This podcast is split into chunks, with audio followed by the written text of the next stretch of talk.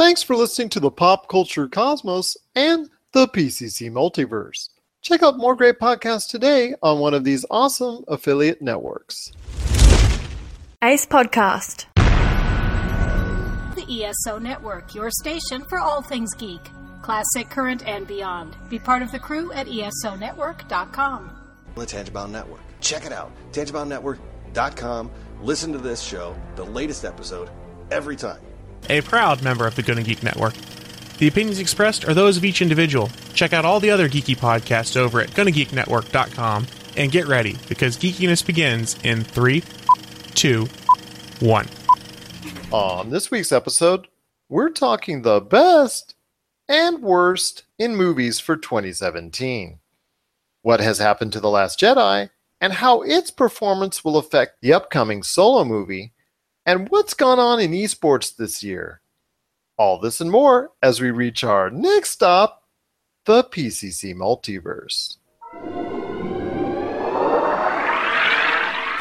Don't be alarmed. The quasi shimmering light before you is a trans dimensional gateway to other worlds, other voices, other thoughts, and other realities. Up feels like down, and down feels like the number seven on a Wednesday morning. Don't worry, that quivering, blood boiling sensation under your eyebrows is all a part of the charm. Welcome to the PCC Multiverse. Hello, everyone, and we're back for another episode of the PCC Multiverse. My name is Gerald Glassford from Pop Culture Cosmos and Game Source. We truly appreciate you checking back in with us as we continue to round up the best of 2017.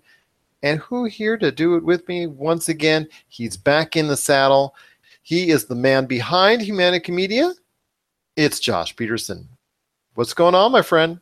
I am avalanching into the end of 2017 with more grace than a bull in a china shop. You are definitely snowballing it right down the mountainside because you've got a lot of podcasts that you've been able to still release this week. And then also, as well, you've got more on the way. I know that for a fact because Topic Apocalypse is still coming back around again, the Super BS Games Cast, and all that great stuff indeed. So you got to check it out on all the awesome Humanica Media channels. And in fact, later on in the episode, Josh is going to give you an update on what exactly is going on in his world as well. We're going to be talking The Last Jedi as far as its performance, also as well our thoughts on the best and worst in 2017 when it comes to movies, and also Christian Zamudio from Out Cold Gaming. He's going to be stopping by. He is our man to know when it comes to esports. He's going to be talking the best that he saw and observed in esports this year. So definitely want to check that out. We're going to have a great program, but I'll tell you what, Josh, The Last Jedi, I mean, I guess when you consider all things in perspective here, the fact that at this point in time when we're recording this that it's earned $900 million worldwide to the box office. I guess you can't really be that mad at it. It's obviously going to outsurpass Rogue One, but it's not going to it's actually not going to come anywhere near what it looks like it's not going to come anywhere near what the force awakens has done so i ask you josh right offhand the performance of the last jedi especially domestically is substantially down do you think either the word of mouth social media backlash or anything else from that nature has has caused this as far as the numbers are concerned, or is it something deeper? Like, let's say it's just the excitement over The Force Awakens originally in 2015. Yeah, they're probably seeing the stuff on Facebook and reading the news articles. And when you have even this, like one of the stars of the movie, when you have uh, Mark Hamill come out and say that he was not too pleased with Rian Johnson's vision for his character, it kind of doesn't speak good things. I know he kind of got coaxed into an apology earlier this week, but I, you know, I don't think it's it's a bad sign for the movie. Uh, the Force Awakens is uh, people kind of went out with a high, and they're probably reading the bad publicity or whatever, and not wanting to ruin their expectations. But they'll probably watch it still. They'll probably wait till it comes out on digital or Blu-ray or Redbox or whatever, and they'll check it out there. But I know we, we were predicting that the Last Jedi would catch up to the Force Awakens, but you know, after watching it, I'm kind of glad that it's not well, I still think it's going to do very, very well. Obviously, when you're going to talk about a movie that's going to do between 1.3 and 1.6 billion dollars, it still is going to be something that Disney obviously will be thanking themselves over. That's still something to look at, but it's also the declining and diminishing returns. And I don't think it's something that the people are burned out on when it comes to Star Wars. I think it's just the backlash because of what this movie has garnered, at least here domestically. I think that people are not giving it a second, third chance like they would with The Force Awakens. So, a billion and a half dollars is still nothing to sneeze at. And obviously, that's still very, very good for any picture that, that comes out. And if you base it off of 2017 movies, it would be at this rate surpassing Beauty and a Beast as far as the number one film overall in 2017 when it hits the 1.3 billion mark. So, which it should make. So I, I guess that's fine because it, it it will it will most probably surpass one billion dollars just around the beginning of the year. So definitely uh, looks like it's still going to get some strong numbers. But what I ask you this, it leads me in a bigger question in regards to the Han Solo film that's coming out. Well, it's scheduled to come out in late March. I have my doubts, but we just saw the first international. Uh, I don't want to say photo, but the international poster, mock-up, drawing, painting, artist work for Solo. I want to ask you real quick: Do you think the backlash, social media-wise, and, and stuff that's going on with Rian Johnson's work in the Last Jedi will negatively or adversely affect the performance of Solo, or do you think if it gets any bad performance or bad bad money at the box office, it's because of the fact that it went through a lot of turmoil went on with the making of that movie? Uh, we're getting a lot of Star Wars in a very short span of time. Probably the shortest. You know, we, we had a year. We've had 12 months between each of the previous, uh, you know, three Star Wars entries, but now we're getting a lot of Star Wars in a very short span of time. And I think that with like the backlash from The Last Jedi, whether you want to call it backlash or not, people are getting kind of tired of it. It's kind of like when you go onto your news feed on Facebook or Twitter or whatever, and you see a bunch of like political garbage up there. But you know, people people are turning away from social media because of things like that. So I think that you know, with the with all the backlash, you open up Yahoo, any type of uh, news site, and you're you're just you just have all these Star Wars articles thrown at you. So I'm, you know, I'm not, I'm not counting on Han Solo being a bad movie. I'm excited to see it. Uh, it's kind of a different spin on the Star Wars universe, more of the the outlaw side that we we would like to see.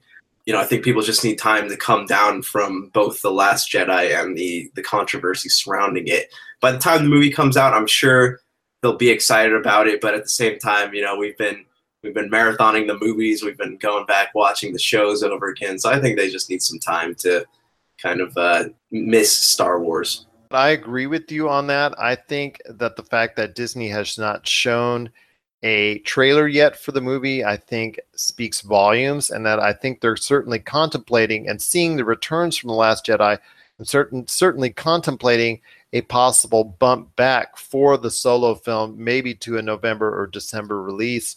I think that's definitely still being talked about at Disney at this point in time. That's just my opinion, but I, I think the fact that we haven't seen a trailer yet for that movie, and we've already seen a trailer for the Nutcracker in November. We've already seen a trailer for obviously Infinity War coming up in May, but we've seen Zippo for Solo coming up, well, at this point scheduled in March leads me to believe that they're still kind of wavering on whether or not they should go ahead and release it so soon after the release of The Last Jedi, or should they bump it back a bit and be able to give it, like you said, some breathing time for people to maybe get that Star Wars mojo back again after what happened with The Last Jedi, whether or not they're they're angry or not for it. I'm still very very excited for the film as well, and we're going to talk about films we're excited for and movie projects and pop culture stuff that we're excited for coming out in 2018 on the Sunday show. What our most anticipated stuff is. So we'll talk about that then, but definitely Han Solo being my all-time favorite Star Wars character. Definitely looking forward to seeing how that plays out once it gets on the screen as well. What are your thoughts on The Last Jedi and its declining numbers? Although, you know, when you look at it, I tell you what, I'm sure a lot of other movie studios would love those quote unquote declining numbers. Share us your thoughts popculturecosmos at yahoo.com. And just let us know as well if you think that's going to affect the solo movie if it still stays out on a late March release. Also, as well, Pop Culture Cosmos, Humanity Media, and Game Source on Facebook and Twitter as well. Well, like we said, we've got a great episode coming up for you today. Got Christian Zamudio standing by to talk the best in esports that happened this year. And also, as well, Josh and I are going to be talking about the great things going on in film for 2017 and the not so great things with our best and worst. Plus, we'll also be talking as well regarding a major announcement made by the World Health Organization that looks to be imminent in regards to gaming as well. But first, we got my good friend Warren Fernandez. He's got a great song that he wants you to listen to, and this is Foster City, and this is the PCC Multiverse.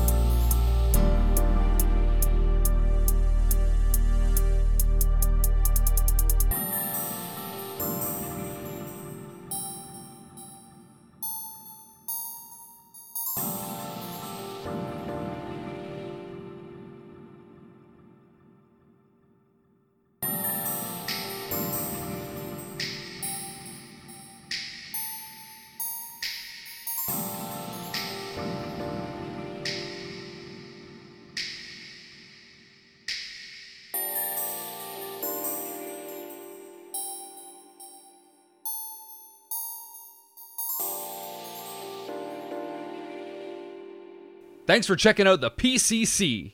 You know, the pop culture cosmos. We'll be back in one moment. Check out what's been going on with the Pop Culture Cosmos Show and the PCC Multiverse. I see the potential for basically like another Netflix kind of paradigm shift where here comes this other major player. They have a ton of resources. Apple could change the way that entertainment is consumed. They say it's the only time this year that you'll have stars from each brand battling each other. And we know it's not going to be the case, but they like to say that, and more power to them, I guess. Well, it's a big first step, bringing all those superheroes together. There were definitely some parts of the movie that I that I really enjoyed, and then there were some parts that I thought just kind of fell short of expectation. Part of it has to be something to do with how it's being promoted, and this is a thing where audiences do not agree with critics. That's the Pop Culture Cosmos Show. And the PCC Multiverse every week on the Podcast Radio Network and Apple Podcasts. And over a dozen of your favorite streaming and podcasting options. And we're back with the show. This is Gerald Glasper from Pop Culture Cosmos and Game Source. We truly appreciate you being part of the broadcast here today. And as part of the Best of 2017 series, he is here again. He is our man in the know when it comes to esports because esports is rising faster than you know it. And it's time for you to get into it as well. It is Christian Zamudio. How are you, my friend? Pretty good. You could say that esports is uh, slam dunking its way into uh, its a popularity. oh my gosh with the sports metaphor there oh my gosh it is rising uh, still very much so in popularity i was reading some of the numbers yesterday in regards to uh, where esports is going visually and i tell you it's i know we've talked about this before as far as how rapidly it's growing, but we're talking now literally about hundreds of millions of unique viewers tuning in to some form of esports over the course of 2017, whether it be through Twitch, whether it be through normal broadcast media, whether it be through YouTube or what have you. Even Twitter, as I noted to you earlier this year, as far as watching esports as well. Yep. So before we head into the best of 2017, tell me, in your opinion, how well esports has grown, or has it grown in your mind in 2017? Well, first off, it has grown a significant amount. The fact that a lot of these these popular and, more endemic esports organizations are getting either getting bought out or getting a majority stake uh, purchase through either NBA teams or traditional sports teams. Even even more so with some venture capitalists like that are who are more well known or have some sort of investment in uh, you know traditional sports. Also, the fact that the fact that franchising is happening in in, in one uh, particular esport, which is League of Legends. The fact that there's an Overwatch League still being implemented and being built from the ground up. There's more sustainability now. Like you have teams such as OpTic who have who have not only built their brand virally, they've like they also have someone who owns a sports team backing them up. And I think because of that alone, numbers of, are gradually going to grow just out of like the curiosity of everything. And not to mention, just like you have your loyal fans and it, you see all these stories that are happening, right? I mean, that's the kind of like the focus with certain players. Like a combination, a culmination of all the th- all these things are making uh, esports grow in a significant way this year. Well, definitely. And you could see it actually from an American broadcast standpoint with Counter Strike Global Offensive still being featured very much so when it comes to TBS and the TNT, the Turner, basically the Turner networks. Uh, they have been all over the place there. You've also have Rocket League also rising to prominence as a broadcast TV entity also as well. And, and of course, ESPN is still continuing to show – League of Legends on occasion, you know, obviously to try and garner some big numbers there as well. So definitely some some very good things standing out. And Evo, obviously Evo took Twitch by storm uh, once again with a massive amount of viewers, and so definitely that's something to, to think of as well. It was a great year in 2017 for esports, but you got to tell me what stood out to you the most in 2017. I'll go off with the first thing because I watched like quite a few, um, you know, world championships and like finals of different esports games. So I'll start off with like the one that kind of stood out to me the most now is uh, the League of Legends World Championship. So we had Faker's team, SKT, was it SKT T1 versus Samsung Galaxy, the other Korean team. was- it was a Korean final. Like no surprise. say, man, don't forget the Galaxy. Oh no, I was about to forget SKT Telecom T1. but Ah, okay. Just like that name sometimes is so like too long for its own good. But SKT Telecom was a huge favorite going into that final. Yeah, but I can definitely see that like their problems going there. There's a few games where really uh Faker really tried to carry that team because everyone else is really doing poorly for whatever reason. From what I was seeing, like it was Samsung Galaxy literally like rising to the occasion and not showing all you know all their strategies during the group stage and everything else. Like they really asserted their dominance throughout their entire uh, World Championship run because they were not the favorites to to win. Because SK definitely every year seems to be the favorite, and anybody who's behind Faker seems to be riding along his coattails. He reminds me a lot of, of the LeBron James of esports. He is just so very good at what he does. And like you said, it was up for the rest of his team to rise to the occasion because when you're in that spotlight and you're up against any of the top teams in, in League of Legends, you have to have more than just one player that can dominate the field. And unfortunately, the other members of the team really didn't show up as expected, allowing Samsung to really take the floor and obviously uh, end up taking the match and the world championships as well. Yeah, it was unfortunate because because they really tried to rely on their top laner Huni, who who's pretty much like imported it through throughout the different regions in these past few years, and he really like rose to to uh, to dominance in in the EU uh, region on Fnatic, and then in the NA region on Immortals. But then, you know, all that changed when he went to to SKT, and he kind of struggled a bit there i- including like the meta changes. Like you, you saw him play tanks when he was more uh, or less like a carry top laner. So like you really saw him kind of like show up sometimes but then he was just barely like surviving in lane. You can kind of see that come to fruition when when like they lost like they did the team's coach kokona like or yeah it was kkOma sorry like really gave them a, the opportunity to to like er- uh, dominate the early game with the really strange uh, top lane pick, but didn't work out. Uh, no, it didn't. And uh, Samsung Galaxy is reigning supreme in an area which, for the past few years, has been dominated by SKT. And it looks like SKT is going to have to go back to the drawing board. But I, I would suspect that come the next time around in the LOL World Championships, that SKT will actually be the number one team uh, yet again. I don't think Samsung Galaxy has quite enough to out surpass Faker and the rest of his team for another time around, but we'll have to wait and see.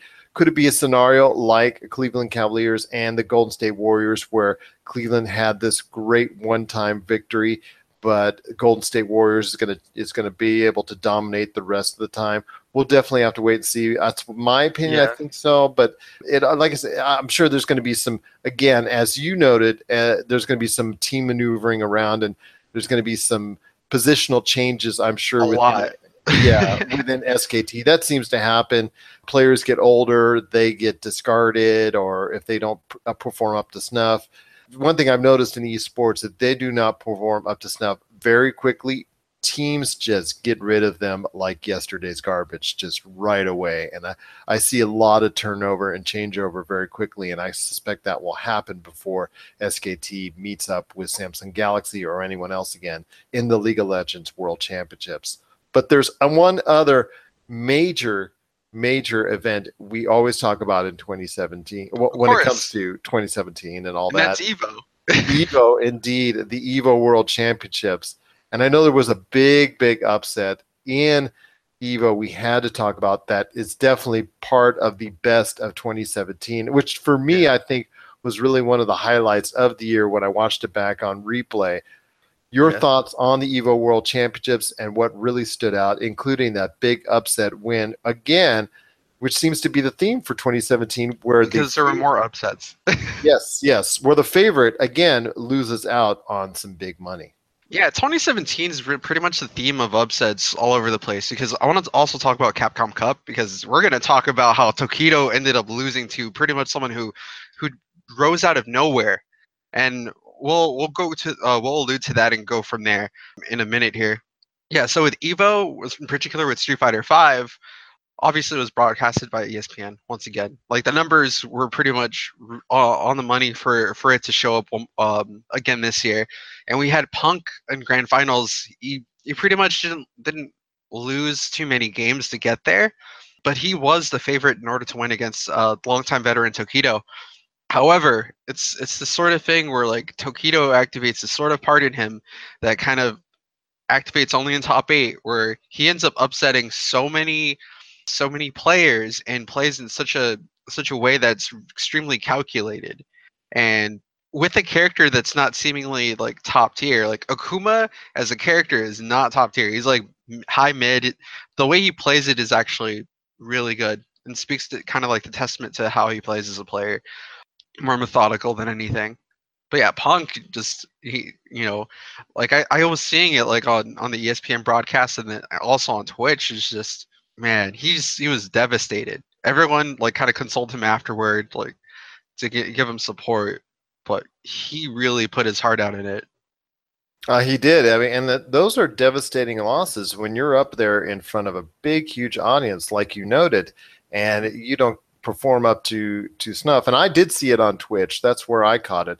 Yeah, I saw it on Twitch, and I tell you what, he was really just very distraught after obviously not being able to gain the victory, and especially when he was the big favorite going in. What extra thoughts he had on Evo, and of course the Capcom Cup.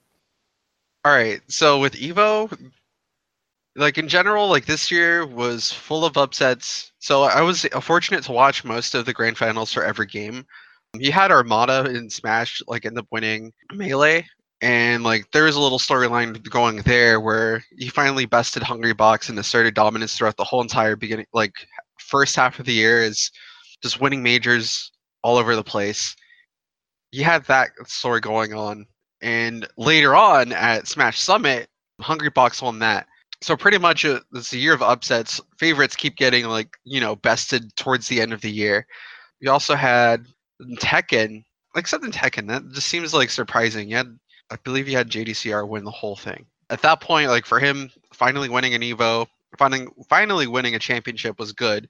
However, I do want to say it really wasn't enough because there was this tradition, this sort of thing where Evo champions would eventually become Tekken global uh, world champions. However, he wasn't it. He just lost in group play. So it, basically, he gave everything he had in Evo, and when it came to try to extend that beyond that to a world championship status, he couldn't actually quite meet up to that challenge. Yeah. But instead, you had like a new uh, Tekken uh, global champion that was Qudans or Qudans. Uh, he's like he's played for a very long time. He's like an old school veteran, like Tekken Five player. And then he stopped playing for maybe like five, eight years or something. You know, he came back recently, and yeah, that was that final was amazing. All I have to say is the commentary on that is like top notch for fighting games. I feel it's a good mix of uh, color commentary and analysis commentary, just play by play stuff. So definitely want to check that out on either Twitch or YouTube. You can pretty Mhm. much uh, basically look that up on a Google search, and you can find out exactly how you can replay that. Because obviously, indeed, if that's that's the case, and you, you're going to get that mixture of what people like me are searching for in trying to get more into esports, is that uh, the commentary that's easy to follow, but also the, as well a commentary that's going to be equated enough for a general audience as well. So definitely uh, that's something to look forward to indeed if you want to check that out as well. But were there any other instances as far as Capcom Cup? So I hope everyone who's like watching or even like yeah, even watching the uh, or even listening to to the podcast kind of remembers when I mentioned about upsets and Tokido not really having an upset of his own handed to him. So it happened earlier this month where Tokido was in grand finals in Capcom Cup against this totally seemingly unknown player in Menard. Menard sponsored by Rise Nation, who is basically is backed by I believe it's an NBA player. Menard's from the Dominican Republic. So essentially, this virtually unknown player, he's been traveling to maybe a few events here and there, and he's been doing good in every major that he goes to. However, what's upsetting is that he he won against a player in Tokido who had won using a character that is pretty much like either unexplored or low tier. Like I'd say he's like that character is pretty low tier, but it's kind of crazy. Everyone was questioning the legitimacy of the victory, stating that that's it's not real Street Fighter, you know, not real Street Fighter, and it was just gimmicks that that won him that. However, I heavily disagree with that statement. Like it's just it's just that notion that people want to make excuses for for the person who lost, who's seemingly their favorite. It's kind of like the same thing uh, at the end of like a an NBA final. Oh, you know the Cavaliers could have won. Um, it's because team's too heavy. Blah blah blah. Like it's just excuses. Yeah, but congrats to Menard. Like he is a millionaire because I was able to look up all the the currency conversion stats and everything that was being spread on Twitter. Yeah, that man is rich. I'll tell you what, the money that's being tossed around in esports, actually for the past two, three years, I've noted that it's almost like first to me it was like monopoly money that people were obviously banking on futures when it came to uh, you know affording these huge salaries that they were banking on them on the future because the now wasn't exactly guaranteed as far as them getting back their return on investment. I'm I'm talking about all these capital ventures and all these yeah. celebrities and all these sports teams that are actually buying into the esports. But now it looks like because the fact that esports is now being broadcast worldwide to hundreds of millions of viewers on Twitch, on YouTube, and like I said, on broadcasting cable television, it looks like now those investments are, for the most part, are starting to pay off. Well, yep. definitely, Christian, it's been great having you on the program.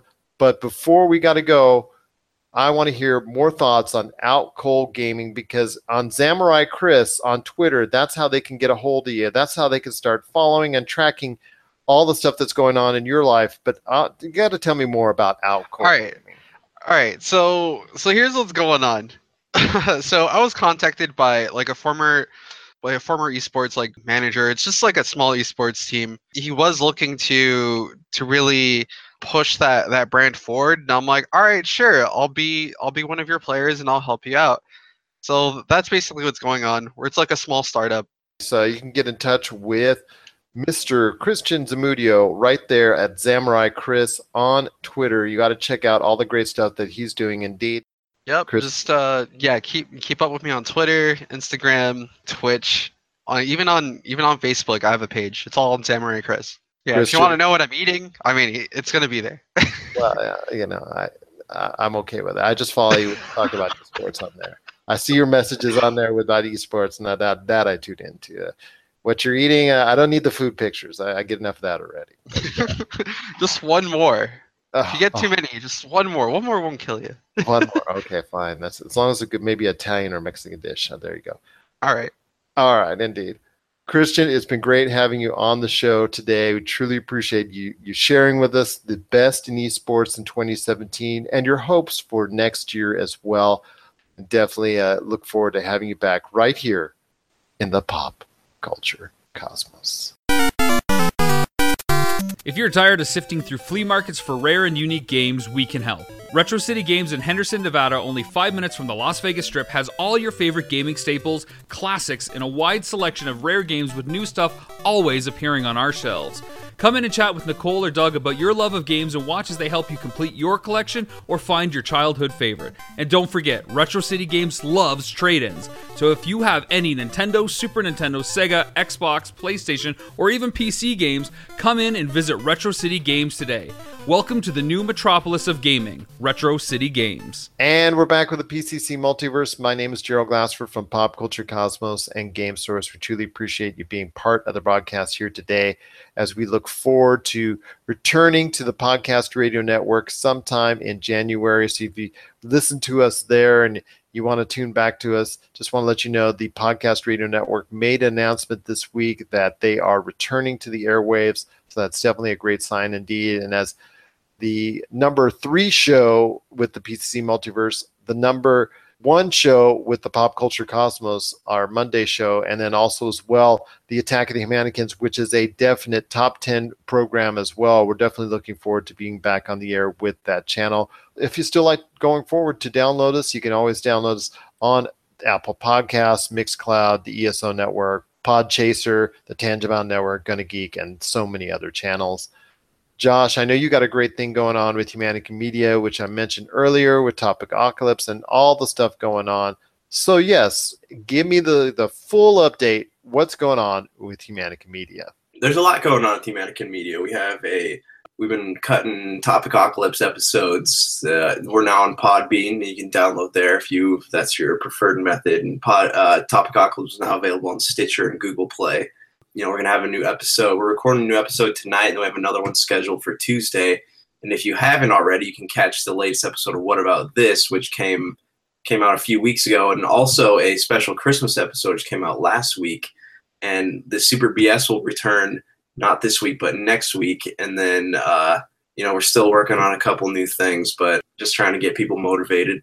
But it's great to hear all the the, the awesome things that you can see and hear on the Humanica Media channels on Podbean, Apple Podcasts, podcast.com, and YouTube as well. So, Josh, I know you wanted to talk about this. It's the World Health Organization, which obviously still garners a lot of respect around the world in regards to what they take seriously when it comes to health matters.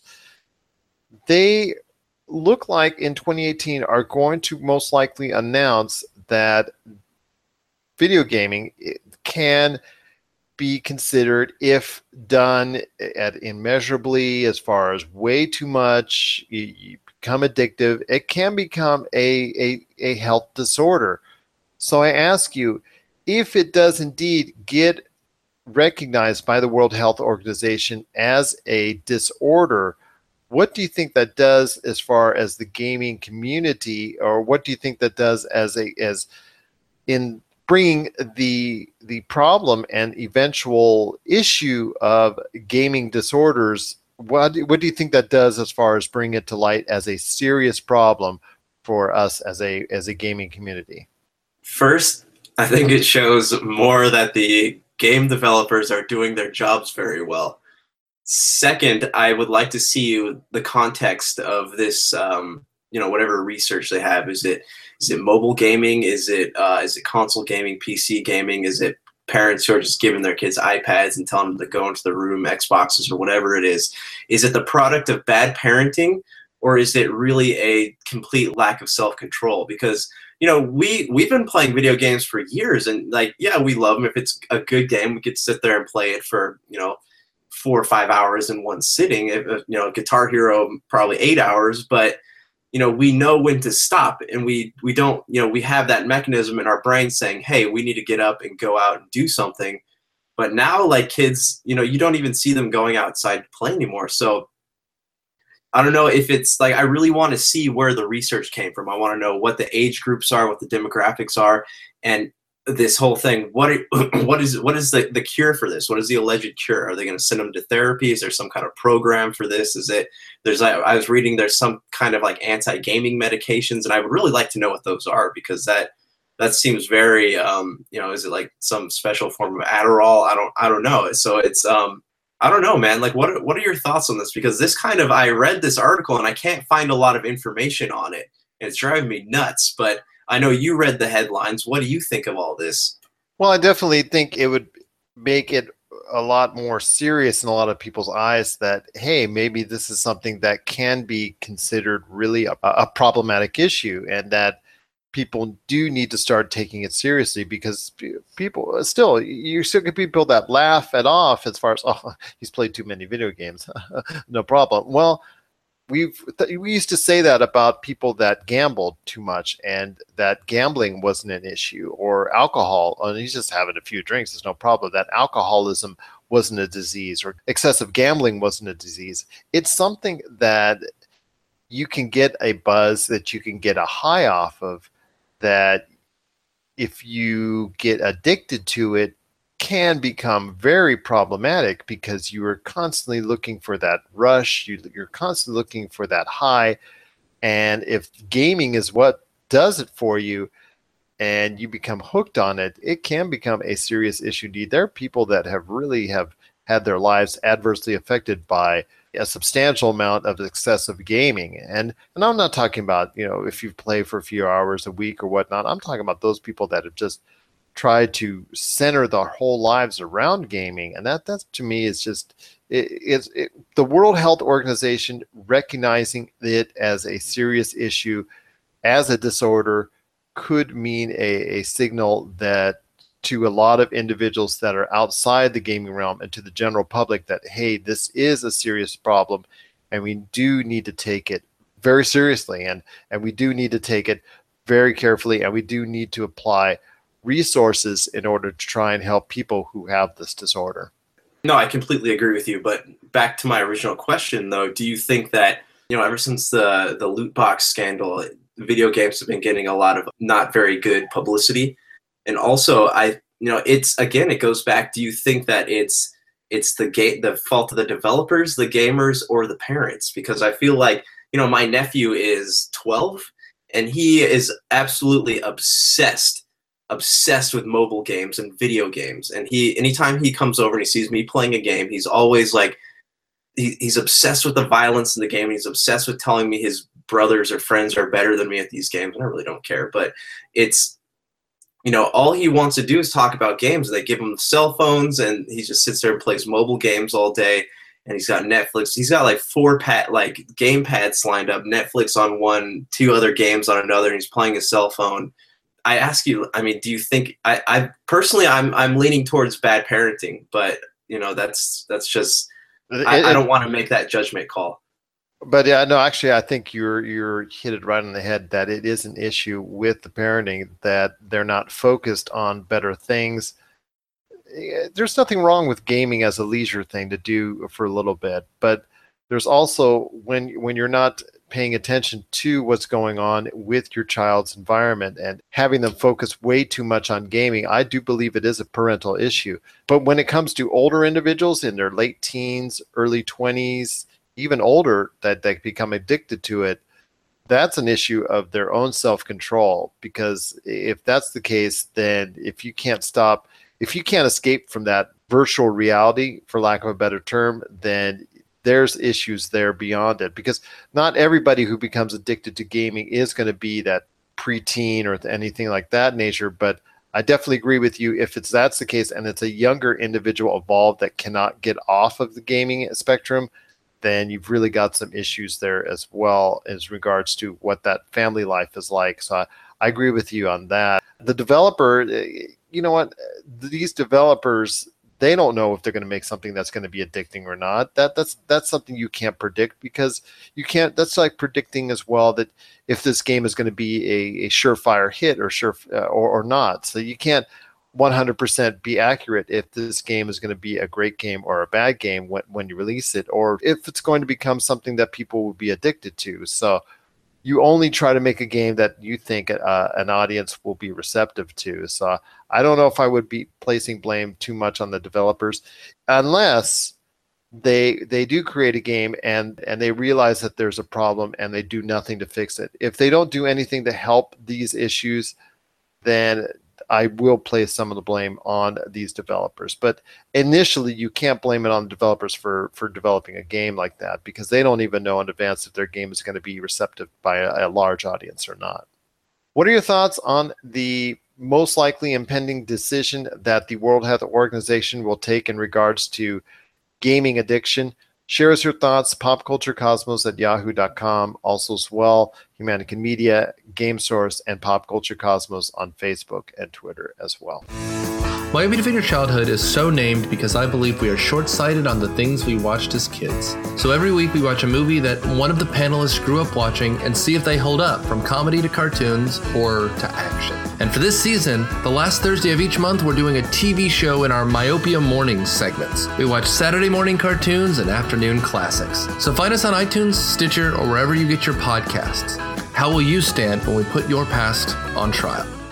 Defend Your Childhood is a member of the ESO network and produced by Dude Letter Podcasting. And we're back to close out the show. This is the PCC Multiverse. My name is Gerald Glassford from Pop Culture Cosmos and Game Source. We truly appreciate you standing by and waiting to hear with great suspense what our thoughts are on the best and worst in cinema in 2017. And I think it's been a good year, but it hasn't really been a standout year in, in movies as far as great allotment of movies. I think there were some very, very good, very, very strong movies. But to me, there was only really one wow movie, but even that movie had a little bit of flaw here and there. For the most part, there were some very, very good movies indeed. Plus, there was also some bad movies. But Josh, I want to ask you, Josh Peterson from Humanica Media, what do you want to start off first? The best or the worst in movies in 2017? Well, let's go with the best. You want to do your top 10 first? Or you want me to go? You know what? You're you're my fellow host. I'll let you go first. All right, because I have a feeling that we're going to have a, at, at least two or three of the same ones on our top 10 list. These are in no particular order, so don't you know gauge my interest in it. I have a hard time picking favorite movies these days. All right, so here we go. I got Blade Runner 2049, loved it. Dunkirk, not not the best movie, but I liked it more than most of the other stuff I watched. Baby Driver, loved it, despite the Kevin Spacey thing. Logan Lucky, loved it. Fantastic movie, hilarious. Probably one of the best movies I've seen in a long time. Uh, Logan, you know, seeing Hugh Jackman's last run as Wolverine was a a real delight. Possibly his last run. Possibly, we'll see. There, I know Kevin Kevin Feige's interested in bringing him back. So, uh, all right. So I got Spider-Man: Homecoming next, and then I got It. I got Wind River with Jeremy Renner and um, Elizabeth Olsen. Very good movie, very dark movie, very uh, startling in the way it portrays uh, actual statistics uh, when it comes to Native American reservations and those areas out there. Uh, I got Beauty and the Beast, and then Thor Ragnarok. Wow. Okay. Very, uh, very impressive indeed. I will tell you for my for my list as far as the the top ten is concerned here in a second, but I want to give honorary mention to Beauty and the Beast, The Big Sick, Logan Lucky, which I really liked. Daniel Craig's performance was just out of the park. I know it's going to be forgotten come Oscar time, but if it doesn't, tell you what, he he was just tremendous in his part. Those were some honorary mentions, uh, just missing out on my top ten. So let's go ahead with my top 10 list, and I will start from the back to the front. Number 10 is Baby Driver, Wonder Woman, Ladybird, the relationship between the mother and Ladybird herself. Those two characters are just tremendous as far as the rapport that they, they had with each other, and definitely carries the film to definitely a top 10 status. So, definitely was a great film indeed. Dunkirk is coming up at number seven for me. It's just uh, one of Christopher Nolan's better films. Uh, not his best, but definitely one of his better films. And the way it looped in and intersected three different time frames in the beginning to intersect with each other and actually loop into each other and then expand forward uh, during a, a major event taking place in World War II. Number six, Spider Man Homecoming. I thought that was a great tribute to the 1980s John Hughes high school films, but it still managed to go ahead and create a lot of its own identity. I think it's a great kickstart for Sony and the Spider Man films. And I think Michael Keaton was just very, very strong in his portrayal of the vulture as well. Number five, Logan. I, I, didn't expect a whole lot when going into it because I thought the Wolverine character, for that sense, to me, uh, had already been played out. But they found a new way to to reinvigorate him, even though it was old man Logan. And now I want to see him again, hopefully at some point in time down the road, because Logan was such a great way to cap off the X Men part of the series. Number four is the Disaster Artist. James Franco's performance as Tommy Wiseau recreating the whole experience known as The Room. I watched The Room ahead of time before The Disaster Artist. You don't really need to.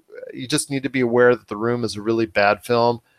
I don't know why The Room has has garnered cult status. Well, I guess I, I could say it's the same way that Plan 9 from Outer Space has garnered cult status. I've watched both films, The Room and Plan 9 from Outer Space. I can tell you with certainty that The Room is the worst movie ever made.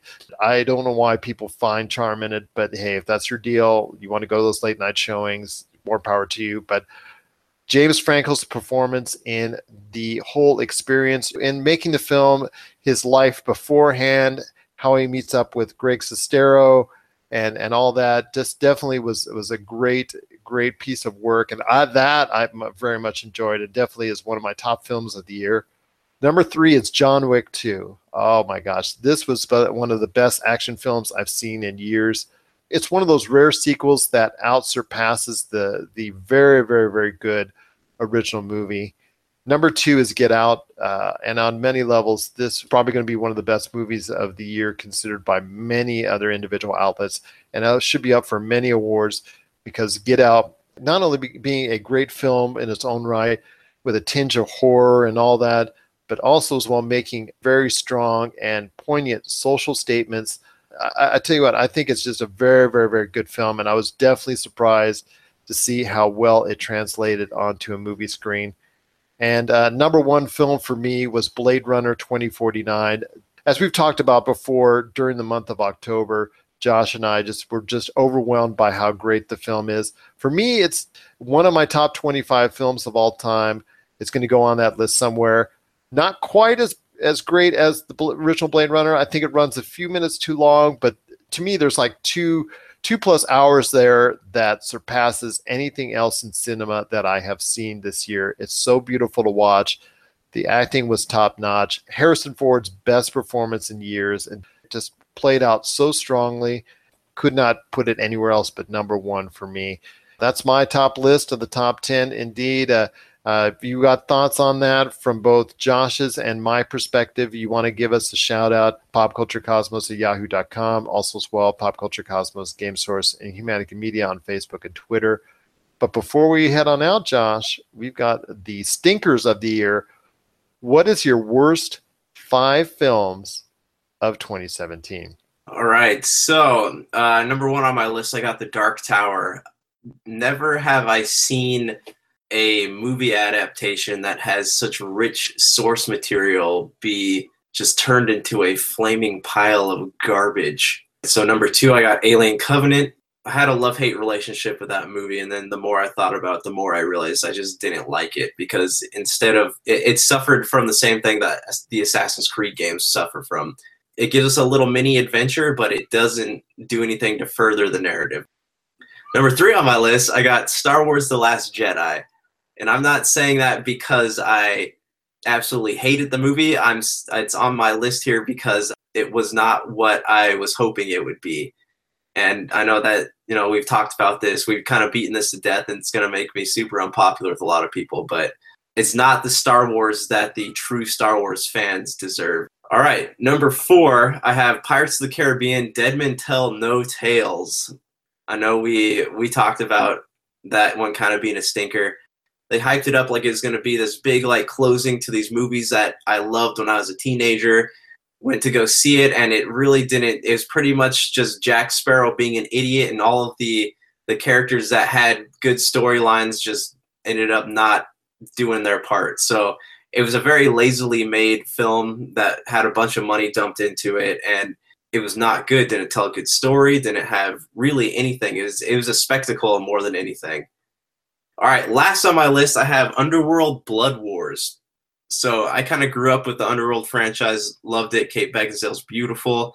It was not a good movie. They they had realized that they made some mistakes in the previous entries, and they tried to cover it up. But by doing that, by trying to smooth it over, they kind of made things worse with the whole Scott Speedman situation and the thing with the daughter, and the uh, you know all the various Game of Thrones characters backstabbing each other like they do in the show, and then just a hey, we don't know where to go with this, so we're gonna send you to a clan of ancient monk vampires, and you're gonna get turned into a super strong woman in white. And it just, it didn't make sense. It's, it's very lazy, and you know they should have ended the franchise after Evolution.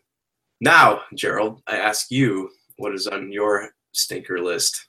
Some honorary mentions for the worst movie of the year Guardians of the Galaxy Volume 2, War for the Planet of the Apes. I fell asleep during it, and that's pretty much what you can use as a precursor. I know people like it. I know people think it's a strong movie, a way to close out the series. I just was bored by it. I've not been into the Planet of the Apes series too much, and this won't get me back into watching the others as well. So I'm going to go from back to front again. We'll start off with The Mummy. Uh, I saw it in the theaters. I got an advanced showing to it, and I was regretting waiting at all in in line for for this advanced showing because it was Tom Cruise running.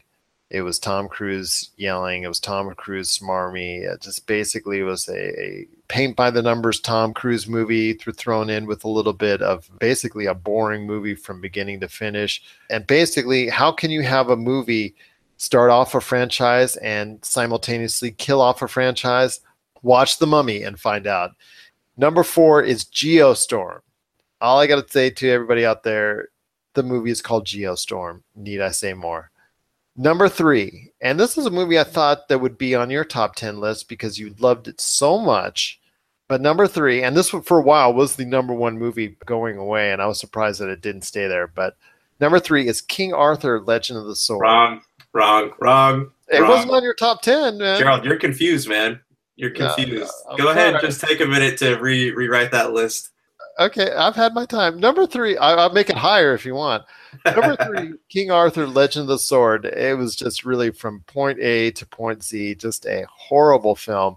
CGI was bad and fake. The love story, budding love story between King Arthur and whatnot, it just really just not going to go anywhere. Just it was volatile and toxic at times. Uh, no chemistry at all. The camera work that tried to emulate the Revenant, I'm like, oh man, I've seen this before. It is just don't do it, please don't do it. And like I said, the CGI was bad, the story was bad, and, and just it was just overall just a, a lackluster experience, which I won't soon forget. And that definitely provided me with number three. But there were movies actually worse than King Arthur: Legend of the Sword. And I'm telling you, I thought that was going to be higher up on your top ten list, man. What happened? You were so in love with it when you when it first came out. I actually forgot about it. That was my bad. Wow, it left such a mark with you, didn't it? Number two is the Emoji Movie, and I watched it with my daughter, and I'm glad she enjoyed it. But it is definitely not a movie for any adult to watch because it is just definitely not worth your time. Uh, it's a movie about emojis, and need I say more? Uh, you really he tried to stretch out a story for 90 minutes. It was just very hard to do so, and using product placement and app placement all over the place didn't help at all. And as far as trying to get anybody above the age of 12 to get interested into it. And number one is another kids movie, and I'm sorry to say this to my daughters. I love you, but Smurfs: The Lost Village. I did fall asleep on that one too. It even puts the Smurfs movies to shame. So let's put it that way. Uh, just a, a horrible experience from beginning to end, and definitely not even very very well made, not even very well animated. I hope it made Sony money, but it, it, to me, it, I don't think it did because it just represents what's all bad about not taking a kids movie very seriously and not trying to create a good product for it and you just pushing it out there and seeing what sticks so definitely uh, thought smurfs the lost village was the number one worst movie of the year so if you got a chance you know, share your thoughts on the worst movies of the year. You just have to let us know. Popculturecosmos at yahoo.com, Popculturecosmos, Humanica Media, and Game Source on Facebook and Twitter as well. Any last thoughts on the way out, my friend? No, I think that uh, covers it, man. Hopefully, 2018 is a little bit uh, a little bit better in the world of movies. Well, definitely, we're going to be talking about some of the things that we're going to be excited in in pop culture in 2018. So, definitely want to get a hold of that when on our episode on coming up on Monday, New Year's Day. Also, as well, we're going to be talking about the best in video games and a lot more when we talk on Monday. So, definitely looking forward to that indeed. So, for Josh Peterson, this is Gerald Glassford, who didn't like King Arthur as well as Josh Peterson did. Sorry. What are you going to say? You're wrong. it, it wasn't worth a top five worst movies of the year. I definitely think it was. Of all the garbage that came out this year, you chose King Arthur. You're messing with me, man. No, I'm not messing with you at all. It was. it's something I will definitely click on by when I when it comes to broadcast television. Probably next week because it's that bad of a movie. So for Josh Peterson, this is Gerald Glassford. It's another beautiful day right here in the PCC multiverse. We thank you so much for listening. And here's hoping you have yourself a great This has been a broadcast of the ESO Network, your station for all things geek, classic, current, and beyond. Be part of the crew at ESONetwork.com. Tangent Bound Network. Let your voice be heard. TangentBoundNetwork.com. Thanks so much for downloading the Pop Culture Cosmos as a special treat. We're adding a bonus episode, which starts right now. So sit back and relax as you enjoy more awesome goodness from the Pop Culture Cosmos family and stay tuned as more great podcasts are on the way. Thanks again for listening to us here at the Pop Culture Cosmos. All right, welcome back to the only podcast on the interwebs. We've been busy researching life and what it means, and guess what? What? What? We still haven't figured it out because all we do is uh, look at memes and adult stuff all day. All right. Uh, Porn. Anyway, welcome back to another Food episode ones, of food ones. Topic Apocalypse, where four, sometimes more individuals sit around a table talking about things they may or may not know anything about. Not. If you black. like that, you can t- uh, you can watch the entire, or listen to the entire show on Patreon. How soon, Daniel? Once Josh gets it up. Exactly. No, it's a joke. He wasn't Dou- double entendre, nice. Well, I think we should start giving each other points. Like we should have a point system for No, 'cause double it'll get- entendres. it'll get out of hand. And Oh, with there- 10 oh, Oh, that's two. And with All right. 10,000 points. Anyways, you guys know the spiel. Uh, we got a uh, game, another game. This is a bonus game. bonus, bonus game. game. So I watch a couple of other YouTube channels and they do like top tens and you have to guess which order they go in. And since we're just before the holidays, this is the holiday episode. Christmas. Ooh, Christmas. We are going to do the top 10 popular holiday songs as as chosen by Billboard back in 2016. Okay, pretty recent. Okay. December 7th, um, December 7th, 2016. Is Cardi B on there? Uh, yes. she was doing Christmas around the Christmas Cheer Center or something like that. She's probably- because her shoes are red bottoms or something Milk like and that. cookies. She is- She's horrible. That's what happens when someone that's internet famous becomes real famous. She was like Instagram, and then all of a sudden decided she could rap, just like the I can rap. just like the Cashmere I Side want my Girl. hair She's back got her and own forth. songs. That's where Justin Bieber came from. Well, Justin Bieber was Justin- at least I thought has it was a. Disney singer. No, No, no, he was. Usher just- found him on the internet. Yeah. Well, that's uh, Thanks, Usher. That's Yeah, thank creepy you for because that. Usher is checking out young boys on the internet. What else is he doing? Allegedly. Well, Nelly's checking out young girls on the internet. So. That's Allegedly. very true. Um, hey, but what's his uh, Panic at the Disco? Same thing. Like they Brandon got Urie, noticed off yeah. the you- off the old YouTubes as well. YouTube of you, All right. yeah. Well, tell us what, what what are we doing here? All right, so what you guys need to do is number your papers in front of you, one to ten.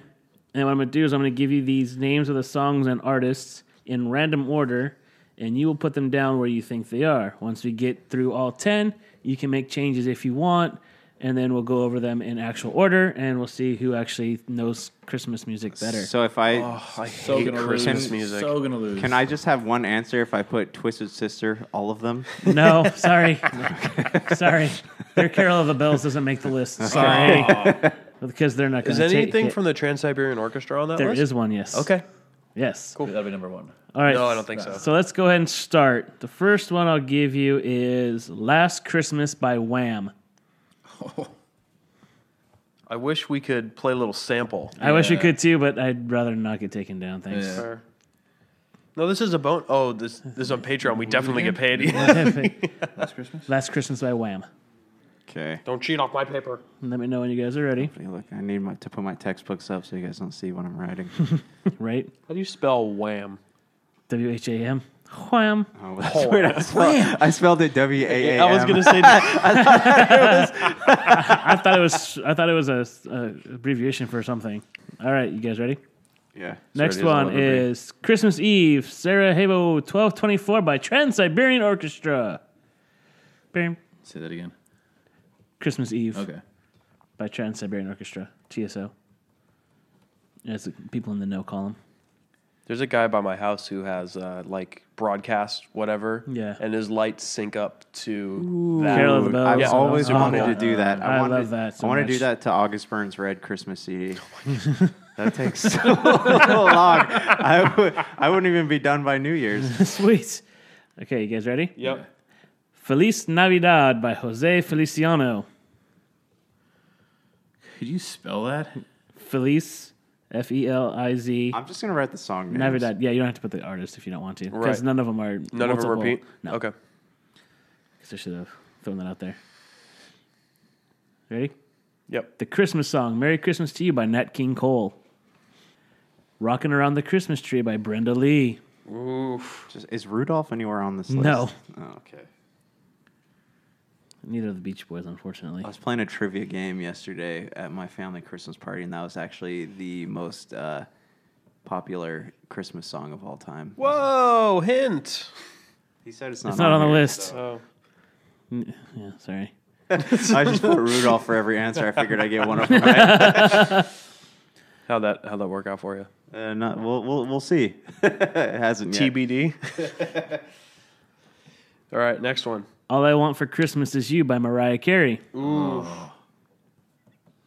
We're a very accepting podcast. Yes, we love you. We love you all. Apparently, No, I don't. But on a side note, have you ever listened to the uh, the actual recording of her vocals for "All I Want for Christmas"? It's terrible. All I want for So- Christmas is someone who can carry a tune. Jeez. without auto, without the auto version of it. Tone deaf like Helen Keller. God. Oh, How did how did it's like it's like it's like playing Marco Polo with Helen Keller. That's Josh's favorite joke. no, no, no. how, how did Helen Keller's parents punish her? They moved the furniture around. oh, No, you should hear Josh's Merry sound effects of Christmas. playing Marco Polo with Helen Keller. Marco. oh, this That's one off the someone rails real drowning? quick. Jeez. I apologize. Continue. I was actually going towards the Family Guy episode, but all right, cool. um, all right. Let me look. Jingle Bell Rock by Bobby Helms. Just make a note. I Jingle I, bell, jingle I plan bell, on getting none of jingle these bell right. So Jingle All the Way, the best Christmas movie out there. I thought it was Elf. I was we, gonna do Christmas I Family thought we were Vacation- talking about or, Die Hard. was the Christmas best Story, Christmas sorry. movie. Hold on. It's Turbo Time. It's Turbo Time. I remember when he gets the educational version, the educational knockoff. Yeah. All right. Next is Holly Jolly Christmas by Burl Ives. Is, Next. is Carly Rae Jepsen on this list? Jepsen? No, but Jepsen might be. Ooh. No, I'm kidding. She's not. It's The Most Wonderful Time of the Year by Andy Williams. Oh. Already got my order right. That's what I said. You can change them after you get done number, with the last one, which is coming up next. Okay, what's the last one? White Christmas by Bing Crosby. Hey, we can't say that on this show. Sorry. We're a podcast, all right? We can say whatever we want. Okay, can we change our order now? You can change your order if you so choose. Oh, the Ducks just beat the Hurricanes 3 to 2. Justin's there. Oh, like we didn't know that was gonna happen. Yeah, the Kings fan is sitting at a Ducks game voluntarily. If you get free tickets, I'd go too. Do you see Speaking the- of which, we're going to the uh, Yeah, 27th. I- I, go to the I- Golden Knights versus Ducks. I owe you some money. yes, you do. Go ahead and take it off of the Patreon num- monies that you give me. Guys, if you could please donate to Patreon so I could pay Daniel back, that would be fantastic. We accept Venmo. That's cash. embezzlement. What did Justin and I get out of that? the joy of being around me and Josh for three hours. You've been here for 45 minutes. exactly like I said.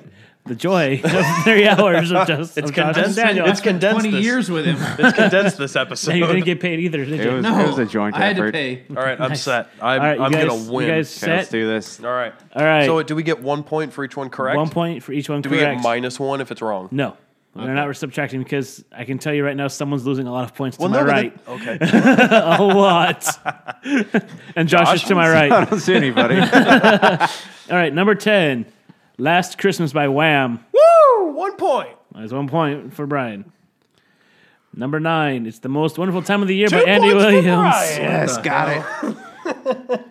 Feliz Navidad. Number eight, White Christmas by Bing Crosby. Ah, racially insensitive. So how so how are Big Dog and Josh doing so far? Zero. I've got one point. Zero. Josh, you're cheating. Besides the one on top of your Whoa, head. who, do, who am I going to cheat off of? Me. Number seven, Christmas Eve by Trans Siberian Orchestra. Woo! more points. Number six, Holly Jolly Christmas by Dude, Pearl more Eyes. I got one, I got one. Brian, I think you should put Google away. Number No, dude, look, I got nothing. Number five, which is Feliz Navidad. Nobody. Okay, nope, nothing. Number four, Jingle Bell Rock by Dude, Bobby Helms. I'm not joking. Look at this. Number three, All I Want for Christmas. The Christmas song, Merry Christmas to You by Nat King Cole. Okay. Number Rockin' two, Around. Rockin' Around the Christmas Dude, Tree I by got Brenda one for Lee. Brian. I got two. And number one is All I Want for Christmas Is You by Mariah. hell So outta here. scary. Can you count how many points I got there? Let's see, Brian. You, you see. So go with one was wrong. Two, you have rocking Around because you did change it. Smart move. That's one point. How the hell is Mariah Carey the number one song? And Question: four- Are we grading on a curve?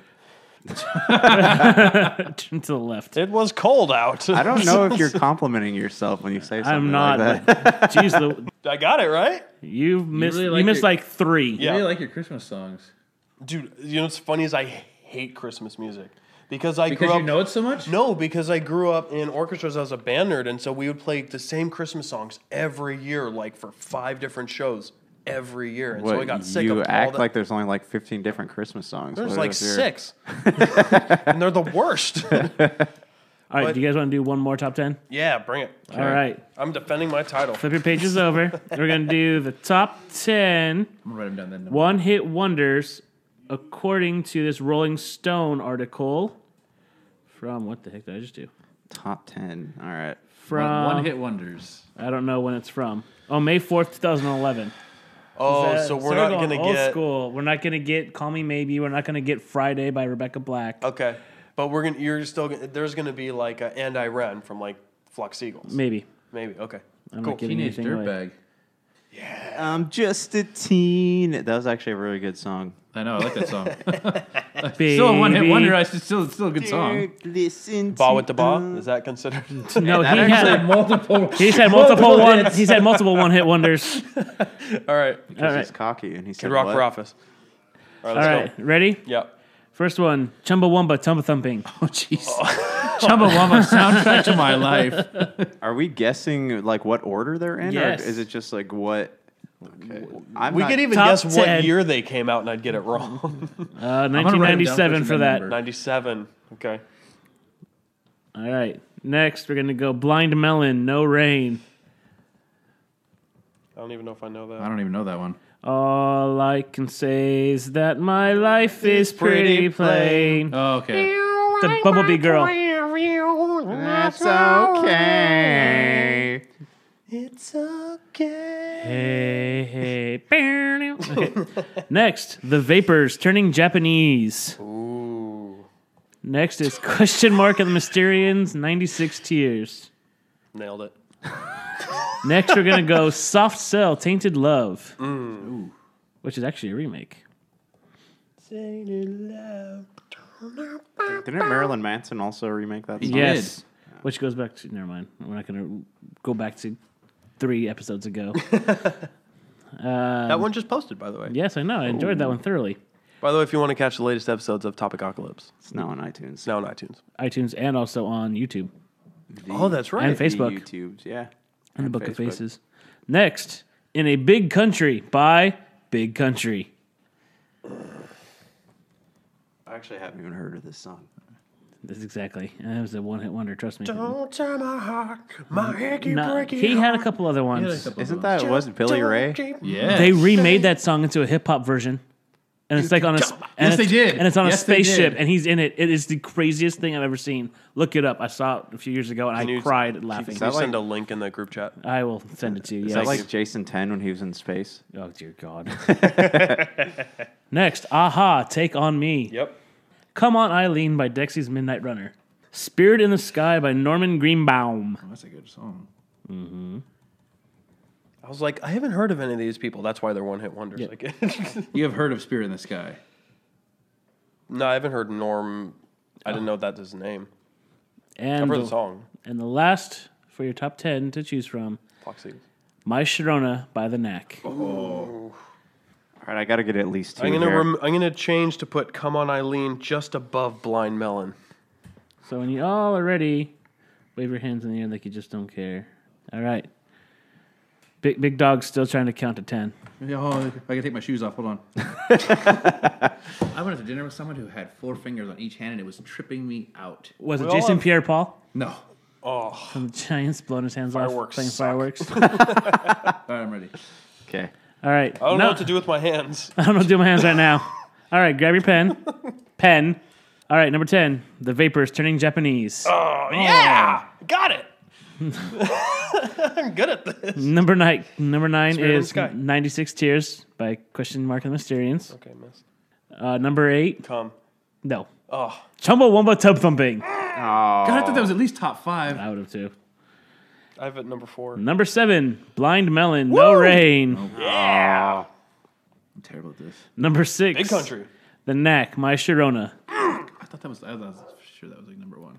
Number five. Tainted Love by Soft Cell. I got two right so far. Number four. In a Big Country by Big Country. Nope. Nope. Number three. Spirit in the Sky. Oh, I had that originally and I crossed it out. Number two is Come On Eileen by Dexys Midnight Runner, Mm-hmm. Which leaves number one as Aha Take On Me. I got, mine is I got zero. all of them. I got three.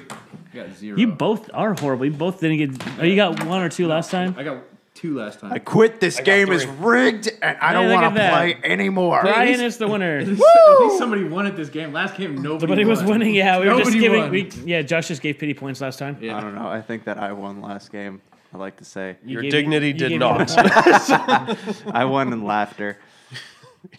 Your All right. pride In got principle. last place. My pride. he, he, he got the, he got he got the participation trophy My of the pride night. went home. All right, guys. Uh, thanks for tuning in. Brian, where can they catch us? Uh, you can catch us on all your regular podcast outlets uh, Podbean, podcast.com, uh, Apple Podcast, uh, as well as YouTube, Facebook. Uh, you can also follow us uh, at Topicocalypse on Twitter. We'll post the latest links to the episodes we put up, as well as you can email us at topicocalypse at gmail.com. Uh, send us any questions, comments, uh, things you love, things you hate.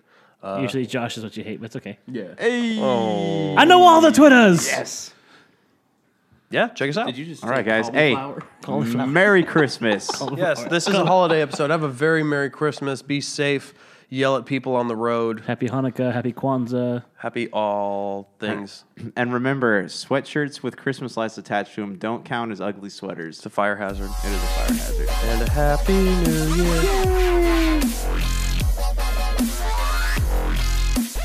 That's uh, to us people that can feel things. It it uh, it hurts.